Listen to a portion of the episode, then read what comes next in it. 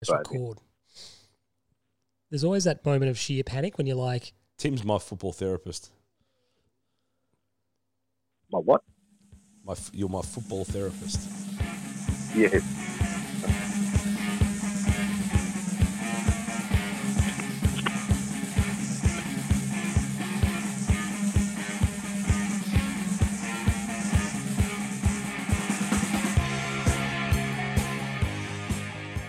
Welcome, welcome, welcome to the Ian Prendercast, a Carlton podcast. We're brought to you as always by MGA Traffic, your one stop shop for traffic, transport, and waste. My name is Sean Peter Budge, and I'm pleased to say the hot jam donuts are flowing down Royal Parade for another week.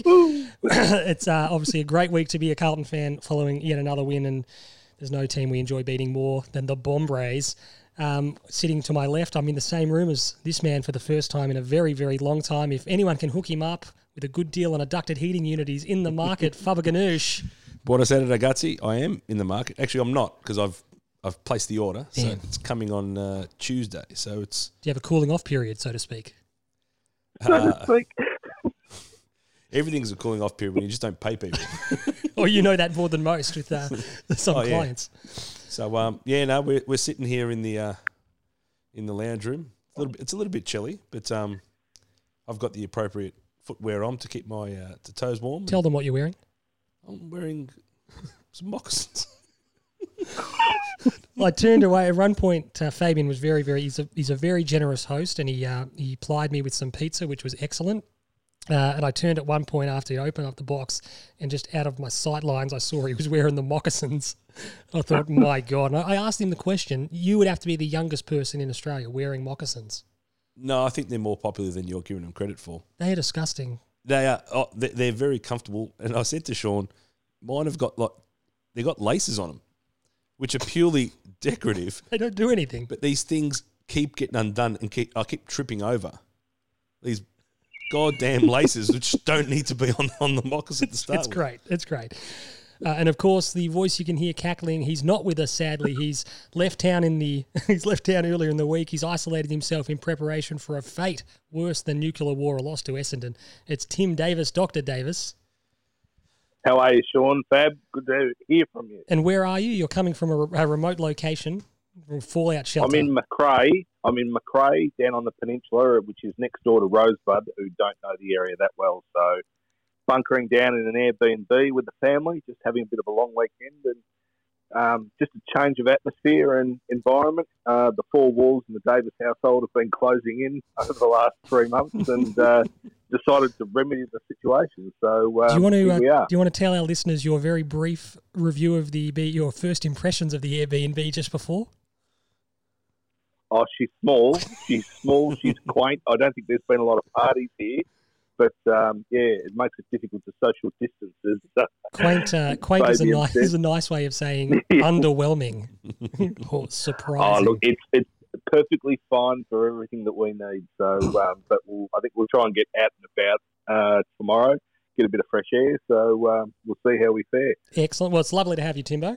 Uh, of course, you can find us on Twitter. We always love when people get in touch, and the correspondence with us over the last couple of weeks has been outstanding. We really appreciate when people uh, get in touch, whether it be during the week and, and on a game day. Uh, Fab is, of course, at Fabiano underscore G7. Timbo is at Hoff47, and I'm at Sean Peterbudge, all one word. Always shoot us a tweet, get in touch, let us know. Um, and just remember as well, if you are listening, no matter where you're listening, uh, give us a like, give us a review, subscribe. Um, help sort of all the algorithms do their business and push us up the charts and the like, which is very, very much appreciated. Uh, and we've also got a spin off program, the weekly watch list. We couldn't do an episode last week, but we're going to have one up on Wednesday. It's just a bit of fun. We just talk pop culture and nonsense and uh, a bit of a departure from this. So you can keep your eye out for that. Like I said, there'll be an episode up on Wednesday. On to the game itself. Um, for a moment there, it looked like this wasn't going to be much fun to talk about for, for a period in that third quarter and early in the fourth. I'm not sure about everyone else. The Bombers, I love to beat them more than anyone. Losses against them hurt more than they do against anyone else. I hate them so so much. I can't even put into words. Yeah, it's for me. It's they're the they're the team to hate. Yeah. it's and I was explaining this to my father um, during the game yesterday. It was like he's obviously he's a, he's a lot older than us. He's He'd be more like Richmond. No, Dad's Collingwood. Collingwood is is the team. Like my dad gets irritated because I've mellowed a bit on the pies, obviously, but um, you know, I, I still love to beat Collingwood. Don't get me wrong, but for our generation, it's just it's just Essendon, Oh, I hate them so and much. it's when you lose to other teams, it just doesn't irk you as much. But they're they're shit. oh, Uh, excuse my French, but they are. They're just shit. And the amount of tin arsery that these guys have got. And I just thought last night is going to be another one of those. last night had it written all over it. Tim, you'd remember it. And I was sitting there, I was having hot sweats. I was having flashbacks and nightmares. People talking about, you know, they, they always talk about 99 like as the ultimate smash and grab. We pinched one, you know, with the underdog, whatever. They do this to us regularly. Like, think about it. Just sitting, They do. there, just sitting there last night, I was going, there was a game out at Waverley in 94 where we kicked ridiculously inaccurately. And I think Michael Symons kicked a goal late to win it for them. Um, 98, uh, Silvagni's kicked to Dean Rice. He's a bit under hit. He can't trap it. Lucas kicks the goal. We lose that by Yep. nothing. 2000 and, Horrible. 2013, we kicked nine goals, 22, and lost by a kick. Yep. You know, there's so many rules. I think they kicked 12 10, and we lost by a kick. We had nine more shots at goal. Then that wasn't a drawn game, was it? When No. um, Fletcher ran down Garlett. No, that was that one as well, which is a That was 11. Yeah, okay. But that's a good example. Like, no one needs to tell us, Timbo, these tin asses, as Fab likes to call them, Yep. these jammy twats, the, the, the, the, the manner in which they routinely beat us, this unearned, ridiculously undeserved manner, last night was just so satisfying because it looked like another one was coming down the pike. Oh, I thought it was certain. Yeah, I, I, I texted an Essendon supporting mate, and the comment was, "Footy is is a pretty simple game, and and you get a certain amount of opportunities to be able to take care of business and win a game, and invariably, if you don't do it, you just those opportunities don't come back, and the opposition, when they get their chances, they'll take full freight, and there's your result. And it just it just felt like last night was going to be another one of them, and you're going to lose a game that you're going to sit there and you're going, we're just going to be lamenting the missed opportunities and what should have been.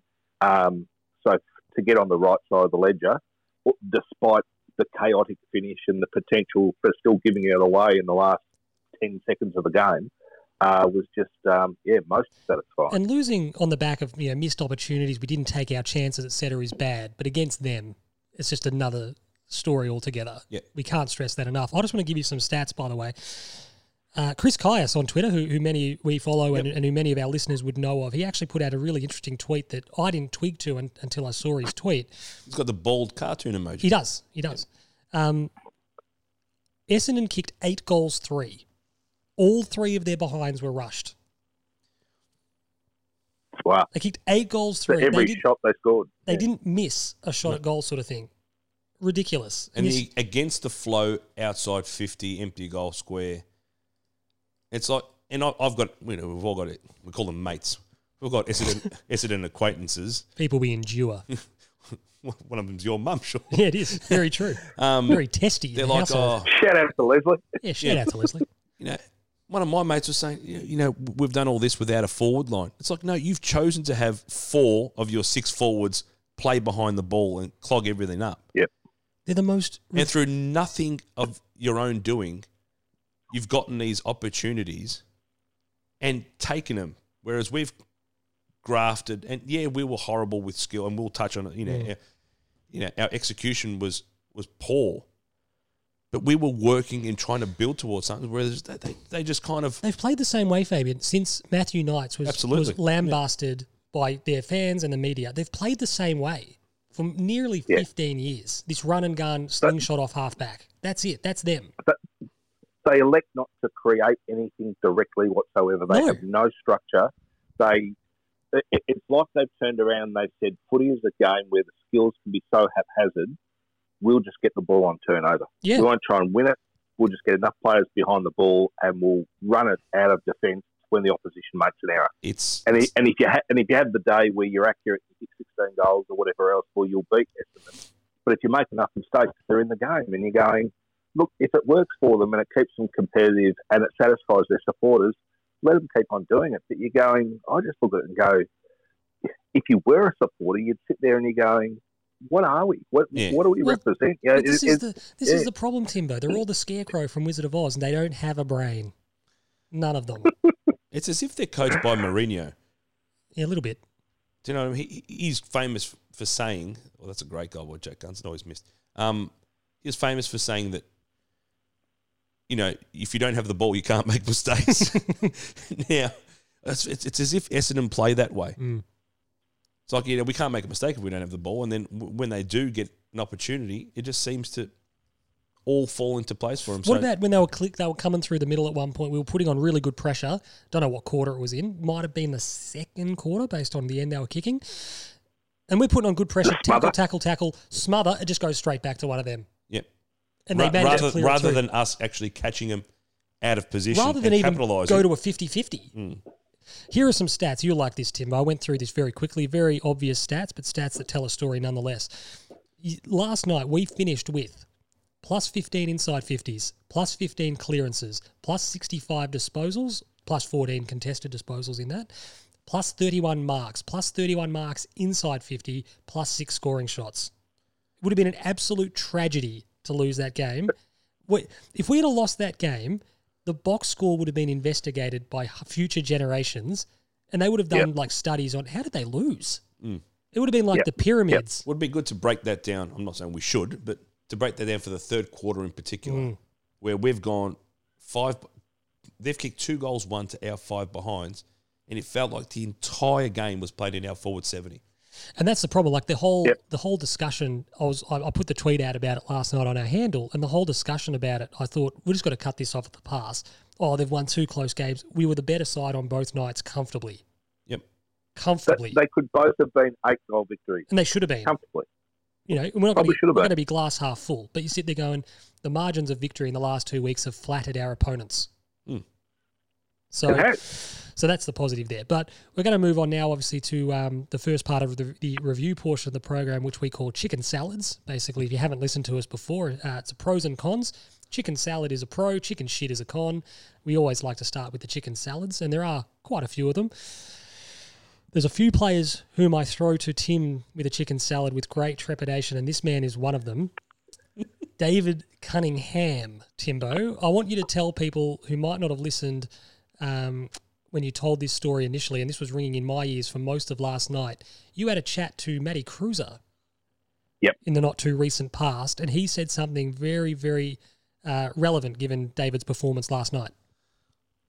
Yeah, we specifically asked Cruz about um, Cunners, and unsurprisingly, because I, I guess we led with saying we see so much in this kid. He's got so much ability, and at times he just looks like he could be anything.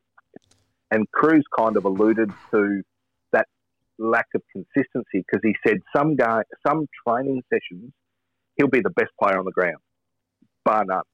But then he said equally, you know, he- doesn't maintain that sort of output, and he'll have other sessions where you just don't see and hear from him. So you know that it's there. We've all seen it. He's he's been the the, the quintessential glimpse footballer, and you see instances in him. You see the footballer that he's seeking to evolve, um, you know, and and become.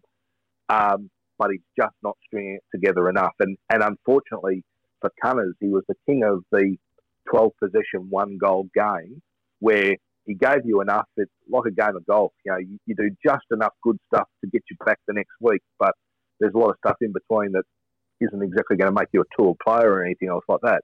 But in the case of Cunners last night, for the first time, and whether it's work rate, whether it's confidence, whether it's belief, but he's he's just in you know imposed himself upon the game more so than he ever has, gotten more involved, found himself being more relevant, genuinely accumulated possessions, which is not something that he's ever done, um, and, uh, and and was one of those really strong connectors between the midfield and forward line, and um, and really created and and a, a lot of opinions come back to expectation, but everybody who watched that game has gone, wow, this kid's just taken a step. He's playing above the level that he's been at, and he's really shown something. And to me, it was just an absolute tragedy that he didn't kick that set shot at Mm. the end because it was the game that he deserved, deserved to really, really put his stamp on the game. Well, that was the And, icing, um, wasn't it, on on his performance? Well, it was. That was It the was. icing, He- and, he just- and and missing the kid, like you said, it's disappointing for him personally not to to be the match winner as such Yep. that his performance deserved. But you look at the stats. I mean, of all players on the ground, second for meters gained, first for score involvement, second for total disposals. So this is Cunners Excellent. coming out party. He should have had that goal in the Third, third. Yeah, That's his goal. You know that run. yeah. He kicked a one against very Yeah. similar against Melbourne. But Yep. I think for me, the encouraging thing about this is hopefully this serves as a bit of a reminder for a lot of Carlton fans who have turned their gaze on on certain other young players on our list, you know, O'Brien, a Stocker, a Dow. Sometimes it just takes time. We've got we've we should have the patience with these, you know, good young kids we've brought into the system. Not everyone comes in and does what a Matt Rowell is doing. Like that's just unprecedented, and you just got to live with that. But that doesn't mean that these guys that we've stockpiled can't be really, really good players for us if they just need that time to develop, time to find their feet, time to get comfortable. And for a guy like Cunners, I was absolutely wrapped for him last night. Yeah. But we're also we're not forced to play those players No. anymore. And we're going to touch on that later. So people have got, have got to understand where's Paddy. We don't need him necessarily. Mm. Whereas you go back four or five years ago, mate, you were a top first round draft pick. But you hope you too, were playing. like that's a good that's a good point, mate, because you hope too that that actually changes a mindset with the player in a way that they come in and they're not coming in going, I've got to I've got to win six clearances and I've got to I've got to have twenty five and Hmm. whatever. Oh, geez, I've got to actually come in and, and be a real difference today. So you, for a young 18, 19, 20 year old playing in a poor team, that's a burden. Exactly. Well, last night Flip, and people will know I only I'll only ever call him Flip. Flip didn't have the best of nights, but his errors and his turnovers, you know, and his fumbliness didn't cost us because he wasn't cru- he wasn't a crucial cog. Hmm. It's not like we we've we've gone through years where we've had, you know, debutants come in and the, the expectation on them is astronomical. Whereas we just wanted this guy to go in and compete, And and, he he, did and he did and, I- and, I, was- and I was happy for, and he kept putting himself Yep. in the position, and he could have gone into his shell, and he did it, and did something really nice towards the end of the game. Yeah. And I was happy. I said this to you today. I was happy that the commentators corrected themselves because they gave Cunningham some more credit for a nice pickup he didn't off half back. But um, look, I'm happy to go with Flip again, and we will discuss it after. I'm happy to roll the dice on him again and just Chairman of selectors, Faber Ganoush. no, just keep it going. Uh, we're going to go to you, Faber Ganoush, while we're still on the, the topic of players who are Really? doing good things. Yeah. I'm going to throw to you Levi Casboult. Okay. Oh, you give me the easy one first. to think to think and this is this is true life. This time last year maybe a little bit earlier Yep. we the carlton football club and the carlton football club supporters members would have been umming and ahhing about his contract status. He was out of contract. He signed a one year contract in october of 2019 and he's sort of going geez i don't know. I'm not sure where he fits or i'm not sure what his value is. He his transformation Oh, has been absolutely stunning. Well, to quote Tony, Tony would say, he is shit. your mate Your mate Casbuilt. He used to call him Casbuilt. Your mate Casbuilt. He is shit. good hands Whereas last night, Dad was all for. Dad was going Mitch. Dad, Dad, Dad was going Mitch early on, and Mitch started very well. he did And I just kept that the glance, the glance, and that's a, leave me alone. but yeah, but to the point, it was kind of in in no man's land. Like he always had the the talent, you know, as far as a good contested mark and being a focal point, but there was just so many flaws to his game that it it was that move going back. It kind of gave him the confidence, and from there, it's it's he's been a different player. The ruck. Well, he almost won, he, he pretty much won that game against Freo. Sorry. Sorry, Fabian was Fabian was making some Fabian was making some good points, and I was like agreeing with him completely. And I, I sort of I did like a bit of charades. I was doing like you know ruck taps, as if to say you know First word. second ruck, Sounds like ruck. yeah, second ruck. You know, like he's playing second ruck. He's Yeah. doing a good job there, and Fabian just goes ruck. When we Sorry. no, but you, you're right. And he he's basically put himself all around the contest. And he, he's become such a pivotal part. Even when we do, and our composure, even in the early, pavement against Melbourne, like when we started so poor, our composure this season has been better. Mm. We've had patches where it's been Yeah. everything's been horrific, but our composure's been better. And even when we still need that outlet kick, he's providing it. He's providing a safe pair of hands and a safe option at every turn. And it's just he's been phenomenal. And is he out of contract at the end of this year? Yeah. Shit, be some dollars coming his way. Well, there might be, but you sort of if you're going to keep him, because there'll be offers. Yeah. No, he, he, he's been exceptional and he's, he's kicked eight goals for the year. Um, we've got some more breaking news about Levi later on when we get to. Uh, Oh yeah, I've already told you the news. It's not Yes. earth shattering, but it's a nice pat on the back for a guy playing good footy. Um, yeah, look, he, he's been great. He's been great to watch. And, and Tim, you mentioned, you know, he had those moments last year, one of them against the Dockers, where a little bit like Cunningham in the sense that we've seen so many pieces of the puzzle in different order and different groupings over the years. The marking, occasionally his kicking would be good. Then he'd play a little bit of chop out ruck, and you go, oh, yeah, that was okay. This year through four games, he's doing all of it well. Yep. You know, it's been great incredibly. to watch. Yeah. Um, the other guy we've got to give a pat on the back to, and we'll, we'll keep it short. We don't want to be flippant because we, we spoke about him at length last week. I've got Sam Docherty's name here, and as I was compiling my notes for the record, I simply wrote, What more can you say? What is there to say about this guy? Who could have possibly expected no. what he has dished up? you can't expect someone to come back and barring a few moments of play, effectively have not skipped a beat from his all Australian form. It's been phenomenal. He is, and, and he's getting a, his story's getting a little bit of traction. Mm. But it takes the meter always a little bit longer to, to pick up the on Carlton best. stories. He's the best news story. because they're idiots. He's the best news story in footy this year. Absolutely. Matt Rowell is obviously a great no doubt. story. Matt Rowell's a great story, and we're not you know, dismissing that. But from a guy who we last saw, like you said, as the incumbent All Australian, the incumbent you know best player in his position in the competition, to miss two seasons, to come back and, as Fabian said, hit the ground running, has been absolutely exceptional. Um, and he's that classic in American sports, the comeback player of the year, you know, sort of situation. I'm going to say something that's going to make Sean laugh. Oh, he reminds me of indoor soccer, Fabian, because Oh my god, at the start of every season, where is this going? no, no, with my f- until I you got match fit, my skill level it it was affected by the fact that I wasn't being able to, you know, compete for as long. I felt that Doc early. I think may, maybe maybe it was a match practice or match fitness thing. His skills in against Richmond and in against Melbourne weren't as good as what they've been in the last two weeks. His kicking is back. You, you know, he went at ninety one percent. He gained Wow. 560 meters, number Yeah. one on the ground. So, So, he's he's, and like I said, I'm, I'm comparing it to me that with match for no, we with- got it. I mean, you don't have to with double match- back around to it. right. God, I was good once I was once I was up and running. Do you want Jeez, to tell? Do you want to tell the listeners about your last visit to an indoor soccer court? I was I was witness to this. I did my back. He did his back Yeah. before the game. he did his back in the warm up, and then did it again during the game. Yeah. He was playing in goals. A ball was literally passed, pa- like past him. It was about ten centimeters away from me, and I just all I could do was watch it You were very lucky. Our my point is- ordinary.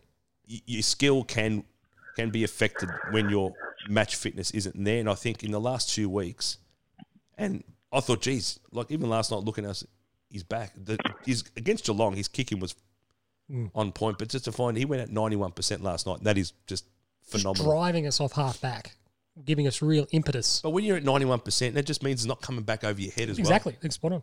Um, the other, I think, really, really impressive part of the performance was just the maturity of it in the end. To be challenged as we were, this is a game, Timbo, that we do not win in any of the last three or four seasons, especially to create the chances, to not make the most of them, to fall two two goals behind.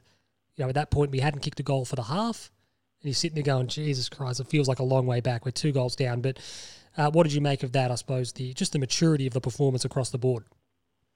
Oh, look, totally. I mean, there was a there was a phrase that was generated, whatever it was, three years ago, that um, a performance was very Richmondy, and um, and and a lot of supporters had a field day with that for a little while until they won a premiership. But um, but you're right, that was a that was a Carlton performance of our last three years, where um, played great, worked hard, didn't quite get the reward opponents get those opportunities, they take them. We're left lamenting what might have been. um, and we walk away with an honourable loss. And um, and and clearly, once I mean they'd kicked four straight in a low scoring game. You know, two goals depending either side of um, the three quarter time um, break, and the game was done. Like it was only two goals, and and so the the, the cup half full person in me sort of said, "There's still time. We can do this." But we worked so hard to be able to get our goals up until that point. I just don't see it coming, and um, and, and and we'll probably touch on it. But um, the cameo that Mark Murphy played Mm. in taking those slight opportunities and Oh, uh, you know, um, indecisive moments. He just just uh, came to the fore, and and and um, we took our opportunities and and got a win that we we, we deserved, but we probably should have uh, let slip, and the old Carlton would have. Um, but I think that's what made it all the more satisfying. Is is as you said, the maturity and the growth that has now been added to a very young, talented list. Um, our evolution is um, is very much um, where it needs to be. And uh, of course, when we speak about that, Fabian, Tim Tim touched on Murph, but there's there's another, you know, a, a clutch of the lesser light type players. Cunningham was naturally the standout, but uh, Will Setterfield, I thought, had a really strong first half, particularly, but he, his general game was good. Uh, Sam Walsh was really steady. Uh, Michael Gibbons continues to go from strength to strength, playing a more midfield focused role, and all that added up to the result not hinging on Patrick Cripps being Hercules, Yep. dragging us over the line. Where there were centre centre bounces where Cripper was on the ground, not in the centre bounce. That's good to see. And Setters Setters playing a lot more, getting a lot more clearance, like or being you know in and amongst you know the centre bounces is. It's good for him too because, especially when you play off half forward and the ball is not there a lot, which it hasn't been for Carlton in the last couple of years. It's hard to get that momentum to get into the game, and I just I think in the last couple of weeks, Setterfield's been, whilst his numbers aren't great and he hasn't been, you know, doing anything flashes, his efforts have been good. He's, he's at the bottom of packs. feels like he's just twigged to the tempo a little bit Yep. more in the last couple of weeks, and it's noticeable that the tempo is he's not hurried. He's not a bit, you know, he's not rash when he gets the ball. He's just He's composed. he knows how much time, you know. So, um, and of course, I think the, the holding on aspect after initially fighting back to to retrieve the deficit to hit the front, I think it's a really important. Um, the way we're finishing games is a really important mental fillip for us. I think it's something that might not be made a lot of in the media, but yeah, I think this is a really critical juncture for us and our opponents that we finish strongly. But for the Geelong game, the Geelong game's the outrider, but against the Tigers finish really well, against Melbourne finish really well, then last night finished well again. That's something that we can build some mental resilience around, and our opponents can potentially have in the back. Geez, they finish well. Yep. They're, they're not. They're not gone. They're not out. They're not done. They finish well. They'll come. They'll have another flurry in them, and that's good for us. Bad for our opponents, which is good. Um, did you want to take Murph at all, Fabian? Did you want to uh, wax about Mark Murphy? Of course, we can throw to you. You've been a big supporter of Murph, as we all all have been. You, you of Yep. course, went to uh, went into battle, as we discussed last week, about some opinions on Murph. Um, well, it's also probably an opportune time to, you know, basically say, well, you know, I, I didn't watch the last quarter live. um, I cracked the shits. Um, I I, just, don't, I don't blame you, man. I just, uh, I just, I just got to the point where I was like, I can't, I can't emotionally handle this. I, it's not. I never gave up on my team. I was just like, You thought the writing was on the wall. yeah. I just felt, I felt so sorry for the lads that we, we dominated so much, and the goal on three quarter time put me to the point where I went, no, I can't do this. so I, I got in the car and I drove home, and, and I rang Tim and I said, Tim, Tim's my my football therapist, and I said, Tim, just call me if we win. Dr. Davis. And he did call me, and I said, you know, I was relieved. And all Tim said, he goes, he goes, your boy Mark Murphy is a is a standout. So his last quarter, and it's from a numbers point of view, it's not huge. He's just Just important. he's important, and he did it with a smile. Does anyone else pick that up? It He did the like- wink. Yeah, so it was, The wink. Yeah, love the wink. So He just um, looks like a guy who I hate this saying because I think it's too blasé. It's a bit too catch-all, but who- it's not that he'd fallen out of love with the game, but he'd become a bit jaded. You know, after having been in the system for so long, Yeah. you know, different eras hadn't turned out the way he and the club would have hoped. He'd had his injuries. He's being pushed out a little bit in terms of position and role. Teague comes in, resets, realigns things. Um, and, you know, we saw in the back half of last year a guy just get his tail back up again and play great footy, and we're seeing it again this year. Teague's got the balance right with Murph. Murph is he's no longer our number one midfielder, and I don't want to see Murph alongside Paddy Cripps because that's not the point. But the point is, Murph is still one of our best midfielders, and he has to play certain minutes through certain parts of the ground. And when it was his time to be stood up and accounted for last night, and his leadership was top notch. I, I can't speak highly enough of the man.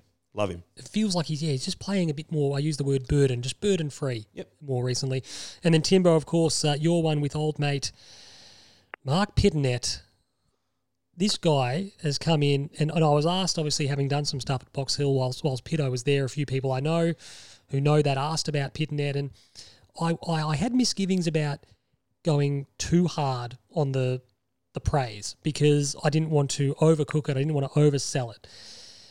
But I, I had this suspicion that he'll do what he did last night in the last quarter, and that's just fight and fight and fight and will himself to contest after contest. That must have been pleasing for a man like yourself who enjoys that aspect of um, performance more than perhaps anything?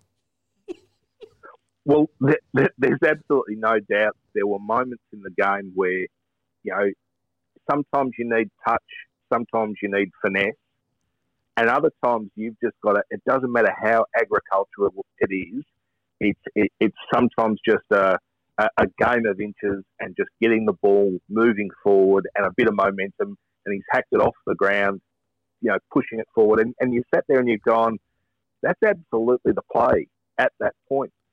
But equally as important as they those moments were in the game, you see his ability to be able to get the ball below his knees. Um, he's a good kick of a footy. He's, he's a skillful guy at whatever he is, 202 or whatever. He can back back into a pack and take a strong mark overhead. He reads the play well. He's happy to lay a tackle. Um, and he gets his hands to the ball. I mean, he got as many hit outs to advantage against Gawn in that game. Um, and he had every right to have his, his colours lowered, and he just didn't. And he's been, he, he's probably been the find of the season so far for a for a mature player to come into a side and find a role and have genuine impact. Off the top of my head, I don't think that there's too many other players anywhere else in the league that that's had the same level of impact. I mean, obviously the you know the Brad Hills of the world going to St Kilda and making a change. Much but, much but more high was, profile, aren't they? Oh, well, this is it. He he was fringe All Australian squad last season. So when you acquire a player like that, and you really pay big money to get them. There's a level of expectation that goes with it. I don't think there was any other. There wouldn't have been any other support, you know, any other supporters outside of Hawthorn and Carlton that knew anything about Mark Pittonet. So what he's managed to do relative to the regard people would have had for him, it's um, it, it's seriously good. And the moment Kreuzer goes down, you're going, gee, that's a massive blow for that football club. And in the end, in a crazy kind of way, you're going, I don't know that it's necessarily made us better, but we certainly haven't slipped at all. And um, uh, and it's big props to Pitto. So well, it's, um, it's the it's the opportunity that he would have hoped would come his way, not at the expense of a teammate or, or anyone, but um, it's a great story that he's been able to, to grab it by the hands and, and you know really run with it. It's excellent. I uh, want to talk just briefly about some role players who I think um, have done a really good job um, last night for us. Uh, Sam Petrevski Seton uh, had the job on Tipper. Um, you know, Tip and Woody's a player who's caused us some some headaches in the last couple of years and, and has been a dangerous matchup for us. Samo went to him. Tip and Woody had four disposals. He kicked one charity goal in the last quarter. Yep. Um, but he, for four disposals for the night, Samo had 14 at 86%. He had four intercept possessions. He, he uh, bobbed up with a couple of clearances from stoppage situations. Um, he's, his is a performance that has gone a bit under the radar, a bit underappreciated, but in the grand scheme of a one point win, uh, ends up becoming super important. I think internally within the club, they would have really valued his his display on the night. Uh, and the other one, of course, Ed Curnow uh, had the lockdown role uh, in the middle. Um, and I made the note. Look, I don't want to discredit him because he's he's still a, an important part of the team at the moment. But in a really good sort of boom for what we're trying to do and, and the team we're trying to become, Ed has to have a pretty tailored role now because when he gets the footy, you know, his skill errors are a bit more conspicuous now than they were three and four years ago when he was surrounded by, you know, a lot of players making skill errors. Yep. So so long as we tailor the role for him and give him a task, he still has that place, you know, in the team. Um, but it is encouraging all the while to sort of go, we actually see we've got a bit of a use by date on some of these guys who are holdovers. And not that we're trying to push No, them out, no. but we need to see that there's pressure coming from from from within. And his work rate's always going to be Oh. the point of difference, Yep. you know, between him and the guy he's vying with. and that's why he's such a good tagger because Yep. he's he's he's just always there. He's always there, and he took. I thought he took Dylan Shiel to, to the cleaners. I agree. Um, and then the last one for the chicken salads, Timbo, just a little, little bit off Broadway, but I think credit where credit's due. Um, the fan reaction and the fan engagement um, from the Carlton people, the Carlton community in the last couple of weeks has been really heartening, and, and it's been a real positive, I think, from my point of view, that we've we've gone through quite a lean period, and, and there's just two wins. We don't want to get carried away, but you can see that that there's something really special stirring, and people are, are buying into it, and they kind of want to be a part of it. Without a doubt. And and I think you were touching on before um, when we were talking about maturity and growth and and uh, you know and, and our ability to be able to run out games and all that sort of stuff. We made the comment about the roar during the St Kilda game last year, and you just sit there and you're going, the Carlton supporters are on board online. We're we're making noise, um, and and there's genuine momentum behind the team you know, um, in the forums, on Twitter and commentary and all that sort of stuff. When we're at games and if there's close finishes and all that sort of stuff, the impact that our crowd can have if we do get to um, to get to games and, and get behind the boys, you know, you just sit there and you go, geez, we're going to be making some noise and and uh, getting some momentum behind our footy club. So, um, uh, but it's terrific. You can, you can just see there's been a lot of supporters that have done the hard yards as we've developed now you're seeing more of the finished product at the moment, and uh, um, and those that have waited and really bought into this system and the development and the recruiting, um, it's just starting to pay off, and it's genuinely lovely to see. Well, I think we're, we're all, and it's not just us; it's our listeners, it's it's everyone out there really just champing at the bit to be able to be a part of it again, you know, and that should be No really doubt. encouraging for the club. And then uh, one last shout out to two very special reactions from the game, which, uh, as Denis Leary once said, would warm the cockles of our hearts. Bryce Gibbs and Bryce Gibb. Bryce, I like a Gib. I like a Gib. Um, of course, just tweeted baggers at the final siren, which got a good response and, and plenty of come home Bryce. Uh, and then Daisy. I don't know if people saw Daisy Thomas in the box. I think he's with Triple M. I could Yep. be wrong. Yeah, no, triple. A. Um, there was a video of him at the siren and you know just pretty pretty up and about, which was good to see as well. Yep. Uh, There was there was one other as well, Sean. Um, Oh, no. Kieran Byrne posted. I did. I saying responded to that, him. um, yes. Yeah, yeah. So did I. So did I. I told him to come back. Um, but the, but the comment was, um, yeah, Carlton really look like they're starting to grow something here. So even from ten thousand kilometres away, still he, he can still see the growth and the development, and um, and and he's happy for us as well. And it's it, it's just good to see support from people that in some certain circumstances could have their noses out of joint.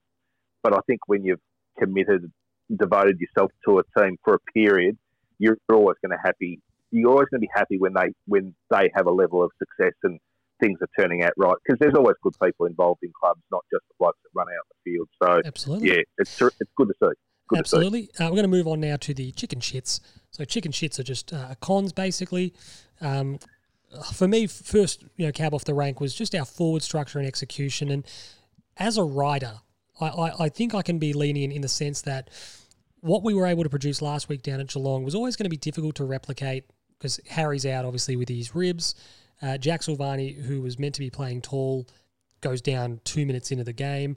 So structurally, we just didn't have the same personnel to achieve the same end. So it still doesn't necessarily excuse how haphazard we were at times, playing into Hooker, playing into Hurley, which it was just frustrating to go. We, what we did so well last week, we can't expect that Essendon will roll out the red carpet to let us do it again.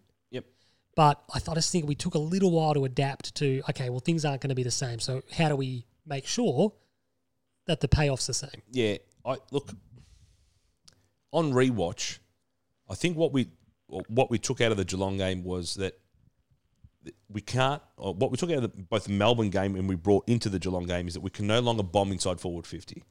We're going to think our way through it and find the appropriate option.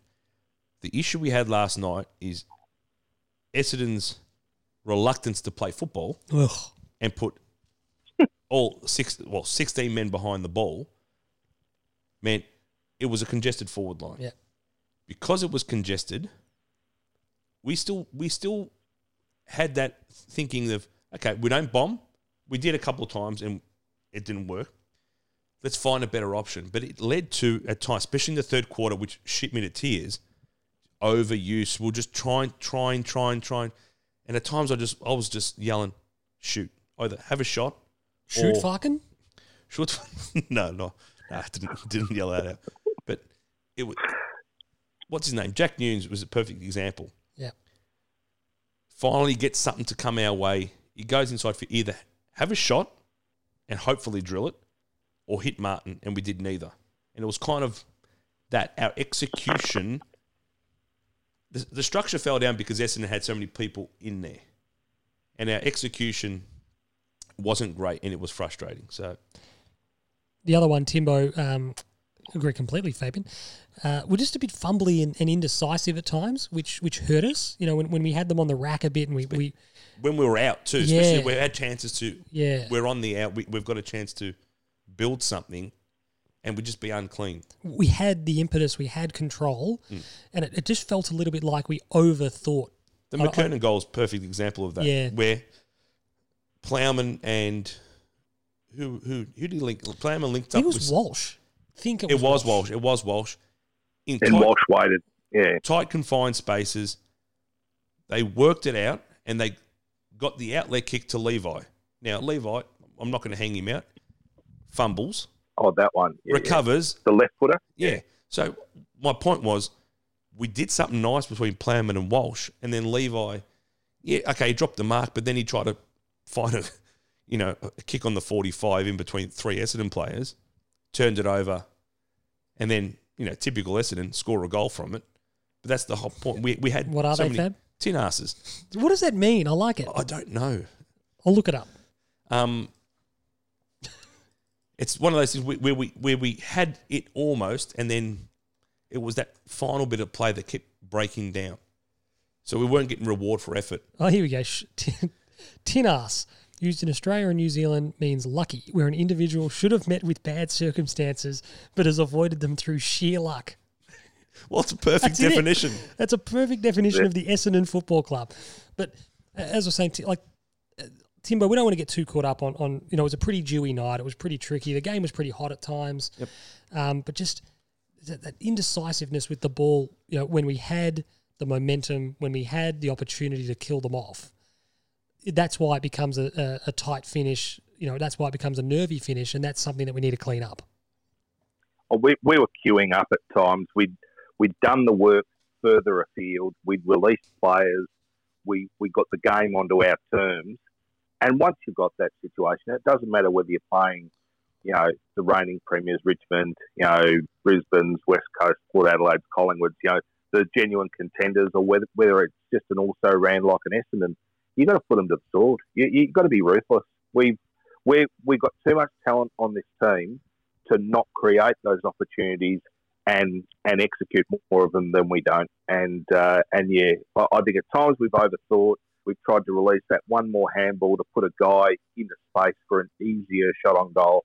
Sometimes you've just got to take the responsibility and and and fire the shot. You know what and it is, Timbo? You uh, you know this. It's the Arsenal walking the ball into the net. Yeah. Yeah. We're, we're not so said it last night. we're yeah. not so brazen as to use that exact metaphor, but just someone has to have the shot. Yeah. There was one occasion where we did You- that. Yeah, We kept, we kept we kept handballing it around. We're in our own goal square. It was like, someone shoot. Someone just have a shot. I don't care if we miss. Just just put it through. But um, You miss one hundred percent of the shots you don't take, Sean. was that Wayne Gretzky? Apparently so.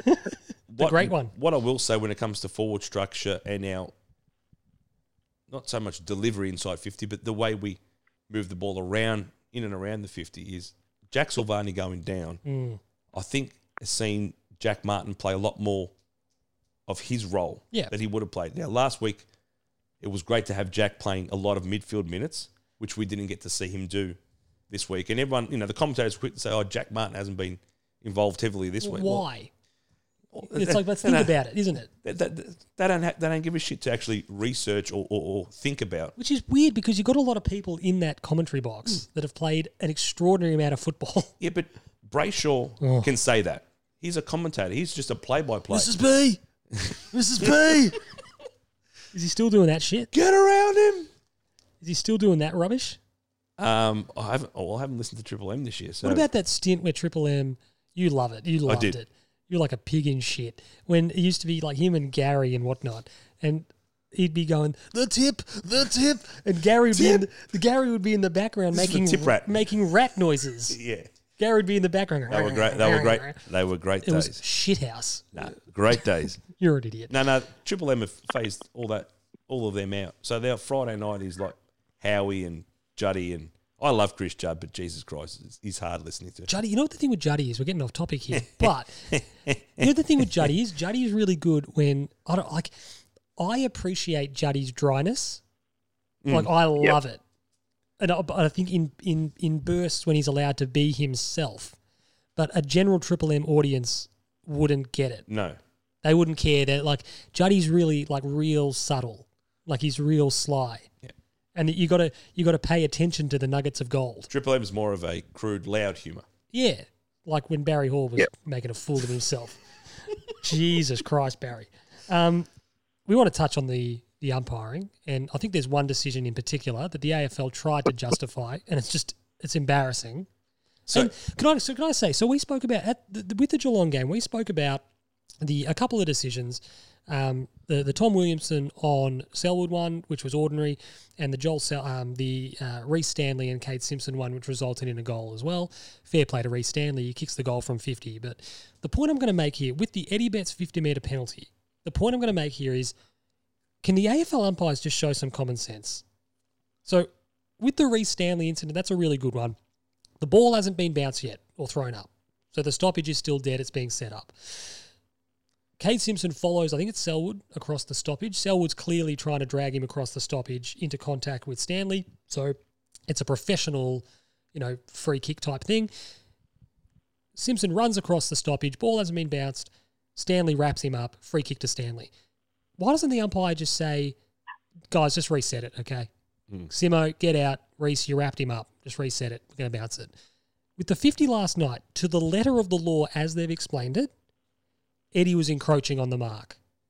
There are two Bombers players in front of him. They're not allowed to be there. Hmm. So bo- both of which blocked him both of which blocked him. So you sit there. My as as umpire would be everyone get out. Eddie, come back. You're over the mark. I think it was Hurley and Redmond maybe out. Get out. Clear out. We're going to reset the kick. Not fifty. And then they said, "Oh well, Michael Gibbons kept running." Michael Gibbons isn't the fucking umpire. He's going to listen to you. Tell him when to mm. stop. Yeah, Oh, Gibbons just kept running because the umpire kept running. The umpire just kept going. Gibbons, as soon as the umpire said, "Here's the mark, Michael," he would have stopped. So it's just classic. Yeah, if he had have stopped and given away another fifty, Yeah, then it's a dead certain to to be a goal. So whoever that controlling umpire was very experienced, Matt Stevic. is a fool.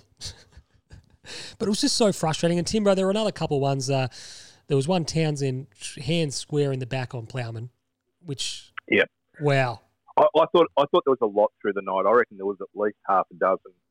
Um, Essendon just seemed to be really handsy on the night, and uh, and, and there were a number of push outs, and, and again, you know, we, we, we lament, you know, when Levi pushed um, Gawn out of the way. Timbo's and- been on and- about and this for actually- three weeks. Oh, no, it still shits me. But but that was just all. I was body. trying to But think when, you, when when did Levi push anyone out yesterday? Timbo's No, no, taking no, it no. back to the Yeah. Melbourne game. Timbo wakes Yeah, up and he's going to be he's going to be down at Rosebud. He's going to be waking up in the middle of the night and go, "Gone." Go on. Oh, but I but it. but I thought all throughout the night there was just I, I know they've relaxed the rules with the hands in the back, but like last week with Tom Hawkins when he pushed Weitering out, there's a time when it's just a push, and and you know the old using your hands to sort of, you know, back off a, a player when you're judging the ball better and using your body better and taking the mark. I've got no issues with. But there was a lot of instances last night where I just felt like Essendon were just flat out pushing players out of the contest. And the umpires were just happy to go, oh, yeah, that's, that's all just part of the game. Keep, keep on going. And, and the stuff that we were, we were getting pulled up on, at times you even wondered whether it was there. So, yeah, I, it, it sat poorly with me. And I think the other thing that really frustrated me is just too often I felt like Liam Jones was being manhandled and kept from running at the contest. And it's just, you know, it, it just, it was a very much a consistency and it's an easy free kick to pay. You pay it once, it doesn't happen anymore throughout the night. Well, Timbo, we've, we've uh, spoken of, you mentioned this last week. You mentioned um, the, the one that Jones should have got when Gary Rowan floated across the front of the pack. And it's like an elephant. Right. It's like an elephant. It's got a memory like a fucking uh, safe. Timbo remembers them. Um, but the point was, and I think it's well founded, that we as a club need to be alert and aware of tactics that other teams are clearly employing. And Liam Jones is a great example of a guy that comes up to break up the marking contest with the big spoil. So clearly, his opponent might actually operate as a decoy at times to keep him away from the contest, to buffet him, to make sure he can't get a run at it, to potentially hold him, just so he can't break up and you know spoil the ball. So we as a club, if it's happening, need to be on top of it to the umpires. These are tactics being used no, no doubt. against our player. Just keep an eye out for it. These, you know, we've got examples A, B, C, and D. Clearly, this is what teams are doing. And you, you and I, Fab, we've spoken about it many times in the past. This is what a good manager does in football before a big game. Yep. They just put something on the agenda. Draw attention to it. And they don't. They do it subtly. They don't come out and say, uh, like uh, Damien Hardwick did after Weitering and Jones gave Riewoldt and Lynch a bath. They don't come out and whinge about it. They just wait, and in the mid pre-match, you know, press conference the next week, they'll go. They'll, they'll sort of subtly weave it into the conversation that these are tactics being used. This is what we know player A likes to do. We need to be mindful of that, blah, blah, blah. And they just put it on the agenda. Yeah. So, but yeah. It's like what Fergie did to those uh, players like Stuart Pearce. Sorry, if people people have been listening to us for a long time. The we Sean and I love the uh, old Kevin Keegan oh. quote where he was just lost the plot. And I would love it.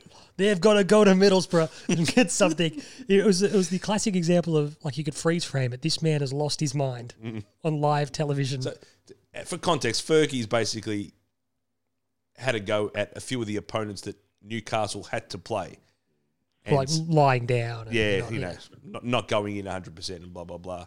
And basically fired him up, which is that's what's what you got to do. You know, with bringing something to the to the attention. Have you seen the interview with David Ginola, who obviously played for Newcastle at the time, and he was basically said, "Yeah, Keegan lost the plot."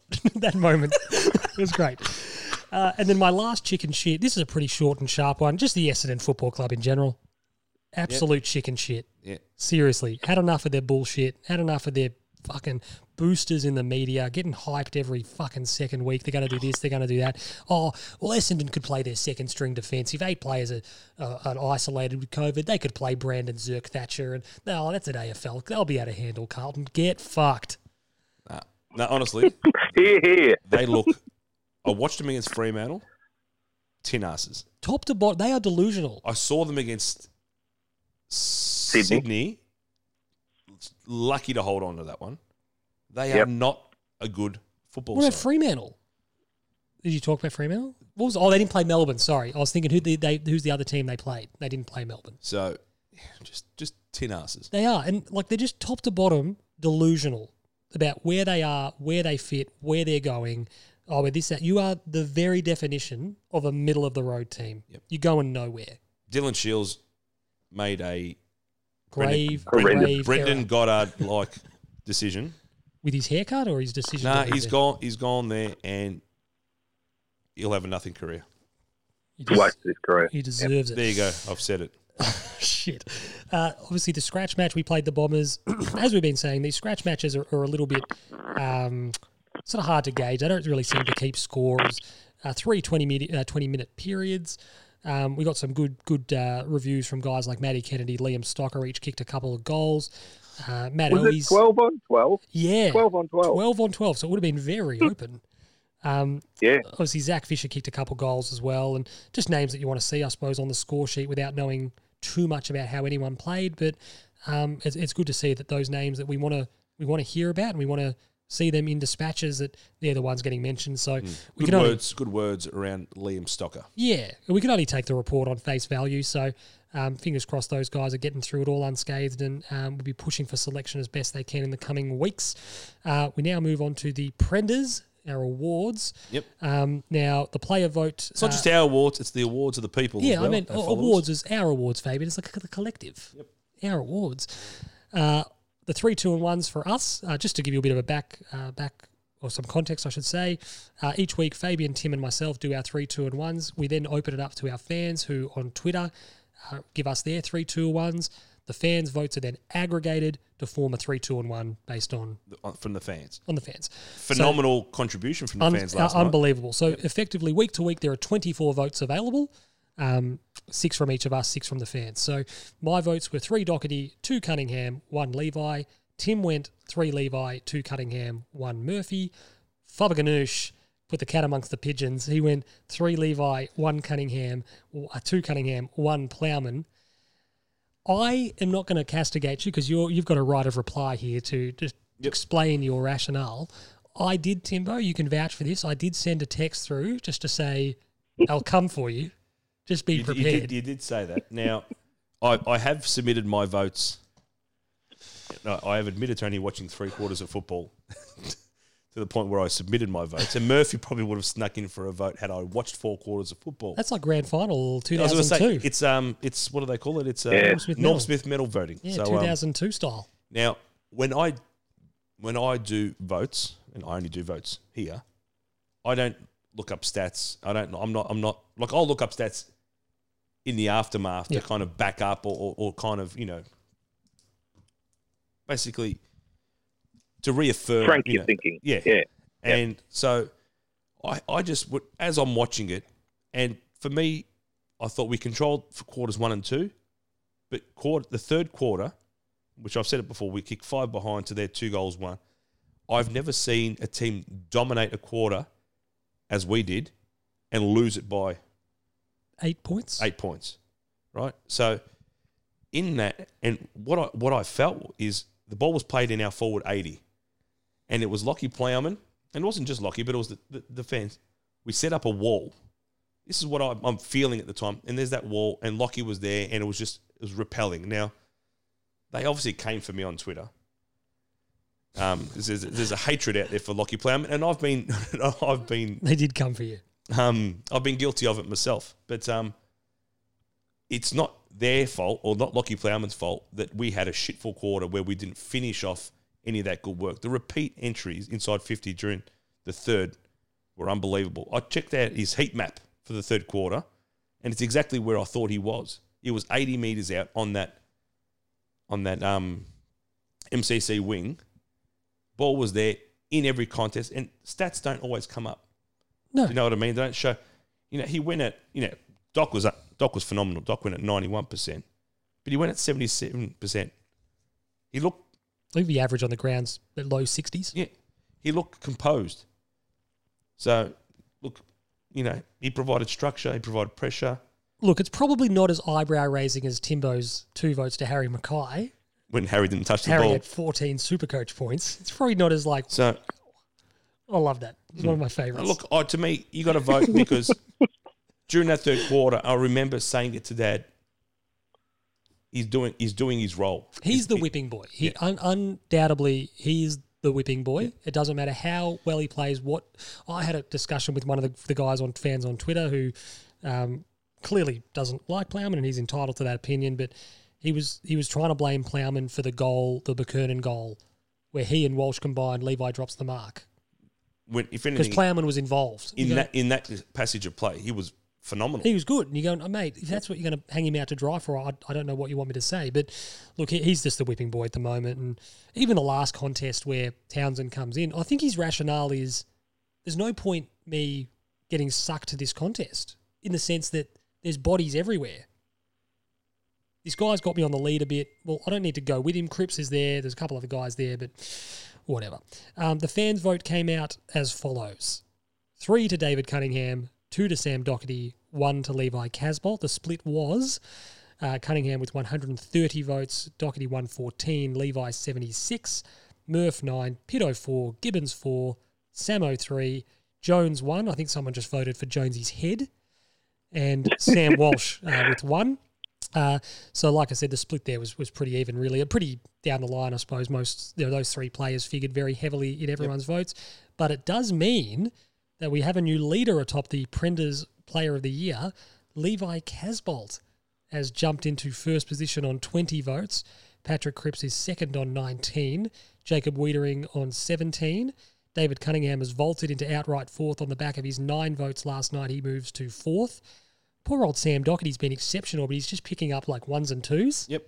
So he's on eight, and Jack Martin, who polled seven in round one, is on seven. He's uh, he's in sixth spot on the countdown.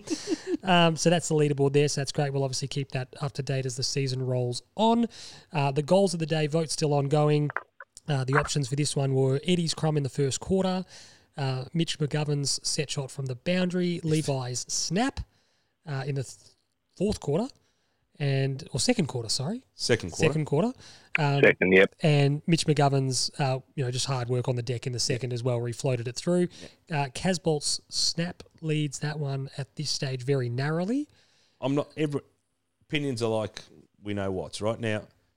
Obviously, get on, get on Twitter, cast your vote. But Yes. if Mitch McGovern's hit from the boundary does not win, What about Levi? it is a. F- uh, yeah, I know, but that's still a snap. Levi's goal's very good. Yeah, and he, and he draws it round, and it's it's beautiful. He hits it hard. Mitch McGovern's on the right camera angle. Drop punt. It does Drop not punt. move. It doesn't move. It's Yeah. phenomenal, Timbo. It's Well, phenomenal. that, that was very Oh. I loved it. That I, was- it yeah, it, it was one of those ones you place your vote and you sit there and you're going, I can only choose one. Apologies, Levi, but Mitch, that's a sensational goal. on his right That was- peg.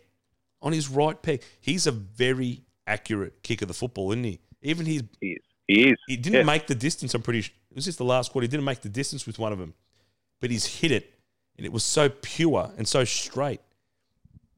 We just he's It was just, a lo- one of the long shots, wasn't it? Yeah. just going to get him the ball. So at the moment, uh, Casboult's snap has 50% of the vote. Wow. Mitch's set shot has 36 and a half. Wow. Look, look, Eddie's little toe poke from the goal line. It's just a nice piece of roving, nice piece of, you know, small forward play. what he's there for. I like I like Fabian's like just you know he's like he's just completely at a loss. I don't think people appreciate how hard Mitch McGovern's kick was. 40, 36.5% of the voters do.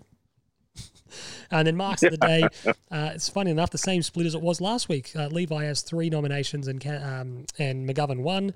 Uh, Levi's it's the same thing, exactly the same as last week. He took that really nice contested mark on the back flank late in the last quarter on Bellchambers. Yep. Uh, that's leading the vote there. Yep. So, uh, obviously, if you are listening to this, make your way to our Twitter page. The what are we? Can I just The Prendercast, all one word. touch on one of his marks? And geez, the chat, no, some commentators went on about it. How many times do you take a mark and then when you, you you've got a firm grasp on it and then you hit the ground and it comes out, it's still a mark. He takes the mark that leads to the goal that either puts us level or puts us in front Level, yeah. level. He marks it. It's not until his body and his full body weight lands on the on the deck that the ball comes out. Like, oh, did that bobble out? No. Fabian, I'll remind you of Arsenal were at home to Leeds United many, many years ago. We hate Arsenal just as much as we, We hate we Arsenal plenty. um, and Leeds, Not all of us. uh, Leeds were battling uh, relegation. That was the day Harry Kewell scored that absolute scorcher. Gave us the title. Gave us the title, more or less. I think we still had to beat someone, but Yeah. gave us the title. Um, and they did a fan cam. It was one of the first fan cams I've ever seen. I don't know if Viduka scores a goal, but one of the Leeds goals Yeah, I think he did. was offside, like pretty clearly offside. And obviously back then, 2002 3, no VAR, nothing. Play on, goal is scored. And they're reviewing it. And the Leeds fan goes, Oh, he's offside. That's even better. That's my res- that's my response. I don't care if Levi dropped the mark. Who gives a shit? They paid it. He went back. He kicked it. Yep. That makes it even better if he dropped it. Eight straight for the year. yeah, technically. Um, obviously, we move to next week, and the Saints at the MCG on Saturday afternoon. Uh, the early start shapes as a really interesting game. The Saints have been a little bit up and down like us. They had an excellent win uh, on Saturday um, against the Tigers. The Tigers are a little bit out of sorts. I think it's fair to say they'll they'll got plenty of time. They'll probably right the ship, but um, Th- They'll have 11 straight games at the MCG. Very- well, yeah, very season, true. So Um, but look, a super chance for us, Timbo, to you know move to three and two, and from three and two, you're sitting there going, okay, go, let's see where this takes us. We've got the Swannies, Timbo's team, the Bloods, the Bloods. Is that at the Eddie Etihad? yes. No, gee, Oh, Sydney, We're playing Sydney at the G. I think it's even think better, so. Even oh, better. even better. We'll smash them. But you sit there and you go, shit, you, know, you can't get ahead of yourself, Tim. But you're sort of going, geez, this game this week's really big. Can't get ahead of ourselves. We're going to be four and two, Timbo. What are your And then we've got the Suns. but it's going to be an interesting match, isn't it? They um, they have always put Jack Steele on Patrick Cripps, Mhm. uh, and Steele's been playing some pretty good footy at the moment, so um, that'll be a very very interesting matchup. Um, uh, Timbo, you're there, Timbo. Port Adelaide. You just froze Timbo. You're No, Rowan. Ma- yeah, no, Rowan Marshall from um, St Kilda will go up against Pittonet in the ruck, which um, I think very similar players would, would make for a really good matchup. And then obviously we've got Brad Hill and his run. And the fascinating thing will be, you know, does an Ed Curnow go outside to a player like that, or does he stay on the inside? And then we look to bring somebody else in a, in a tagging type role, whether Newnes could run with him or whether you're potentially playing Lochie O'Brien as a shutdown kind of a player will be interesting. But um, but yeah, St Kilda, you know, dropped um, dropped a match the previous week, um, but came right back to um, to make sure they're running with full pressure last week. So um, they're not going to hand us hand it to us. We're going to have to have a crack. Um, but I think if we can play our best footy, we can definitely account for them. So looking Does- forward to it. Does Flip hold his position in the side given given St Kilda's running ability and speed? I think he does. I, I think he does, and, and I think we've always talked about it. When you give a kid a chance, it can't be um, we're going to just give you one go, and if you don't make it, you, you you go back. I reckon you sit there and you're going, if you've earned it, you've earned three games, and if after three games you're really not quite finding the pace and all that sort of stuff, send them back to the twos. But I, I think the styles of footy that both St Kilda and Sydney play, having a little bit more run, a little bit more speed, a little bit more pressure, um, it's the way that they said they want to be defined with the way that they play. Put him in there, give him a shot, and, and if it's three games in a row on the MCG, so much the better for him as well. So I hope he gets a, a run. Um, obviously, where Silvagni's at with his rib, we'll we'll ask a few questions about structure, uh, especially if Harry McKay's not back.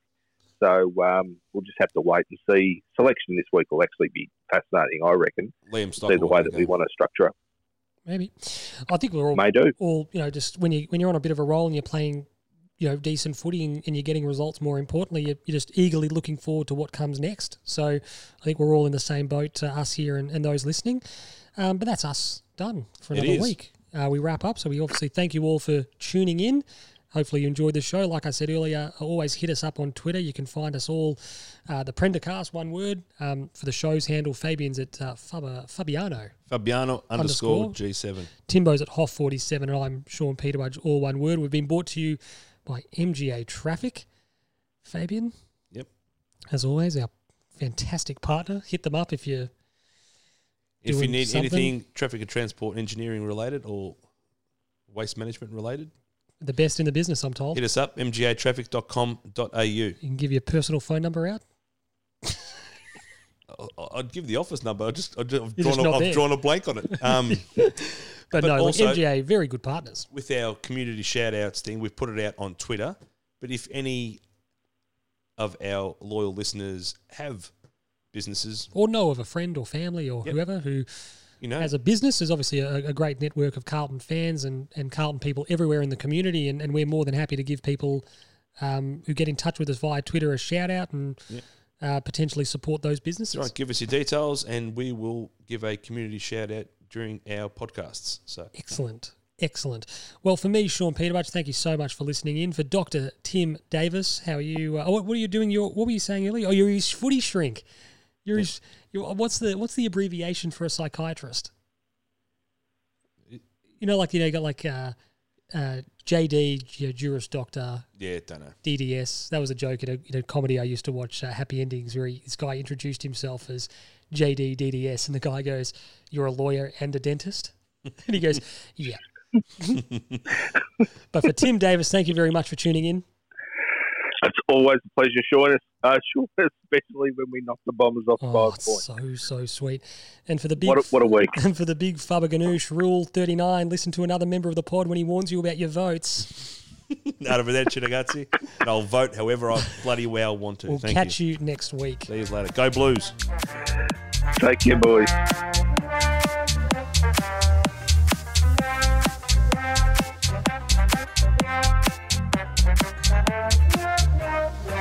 They